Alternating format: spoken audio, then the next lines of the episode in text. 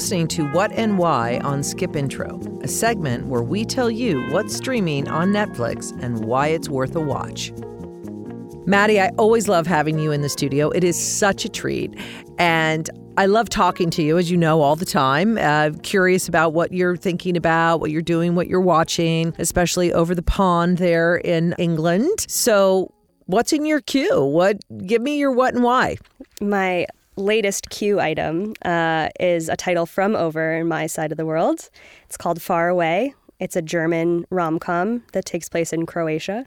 Yeah, I just wrote about it for Queue in a in a story about kind of the travel abroad romance genre that is my favorite of the rom com genres. Um, and Faraway is a great example of it. It's about a woman who, middle aged, she's unhappy in her marriage, she and her daughter don't get along, and uh, her mother leaves her this house that she never knew she had in Croatia on the sea.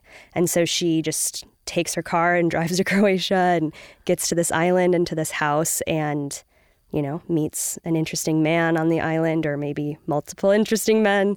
Yeah, it's kind of eat, pray, love, under the Tuscan sun. I love, I think, besides travel rom coms, my other favorite genre is rom coms for people over 50. And this is both. So really says someone under 30.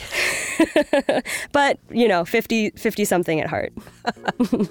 I love it. Thank you Maddie for joining us. As always, I really appreciate your curation on what and why. Always good to see you.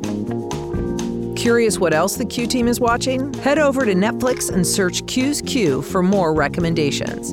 That's Q U E U E, initial Q.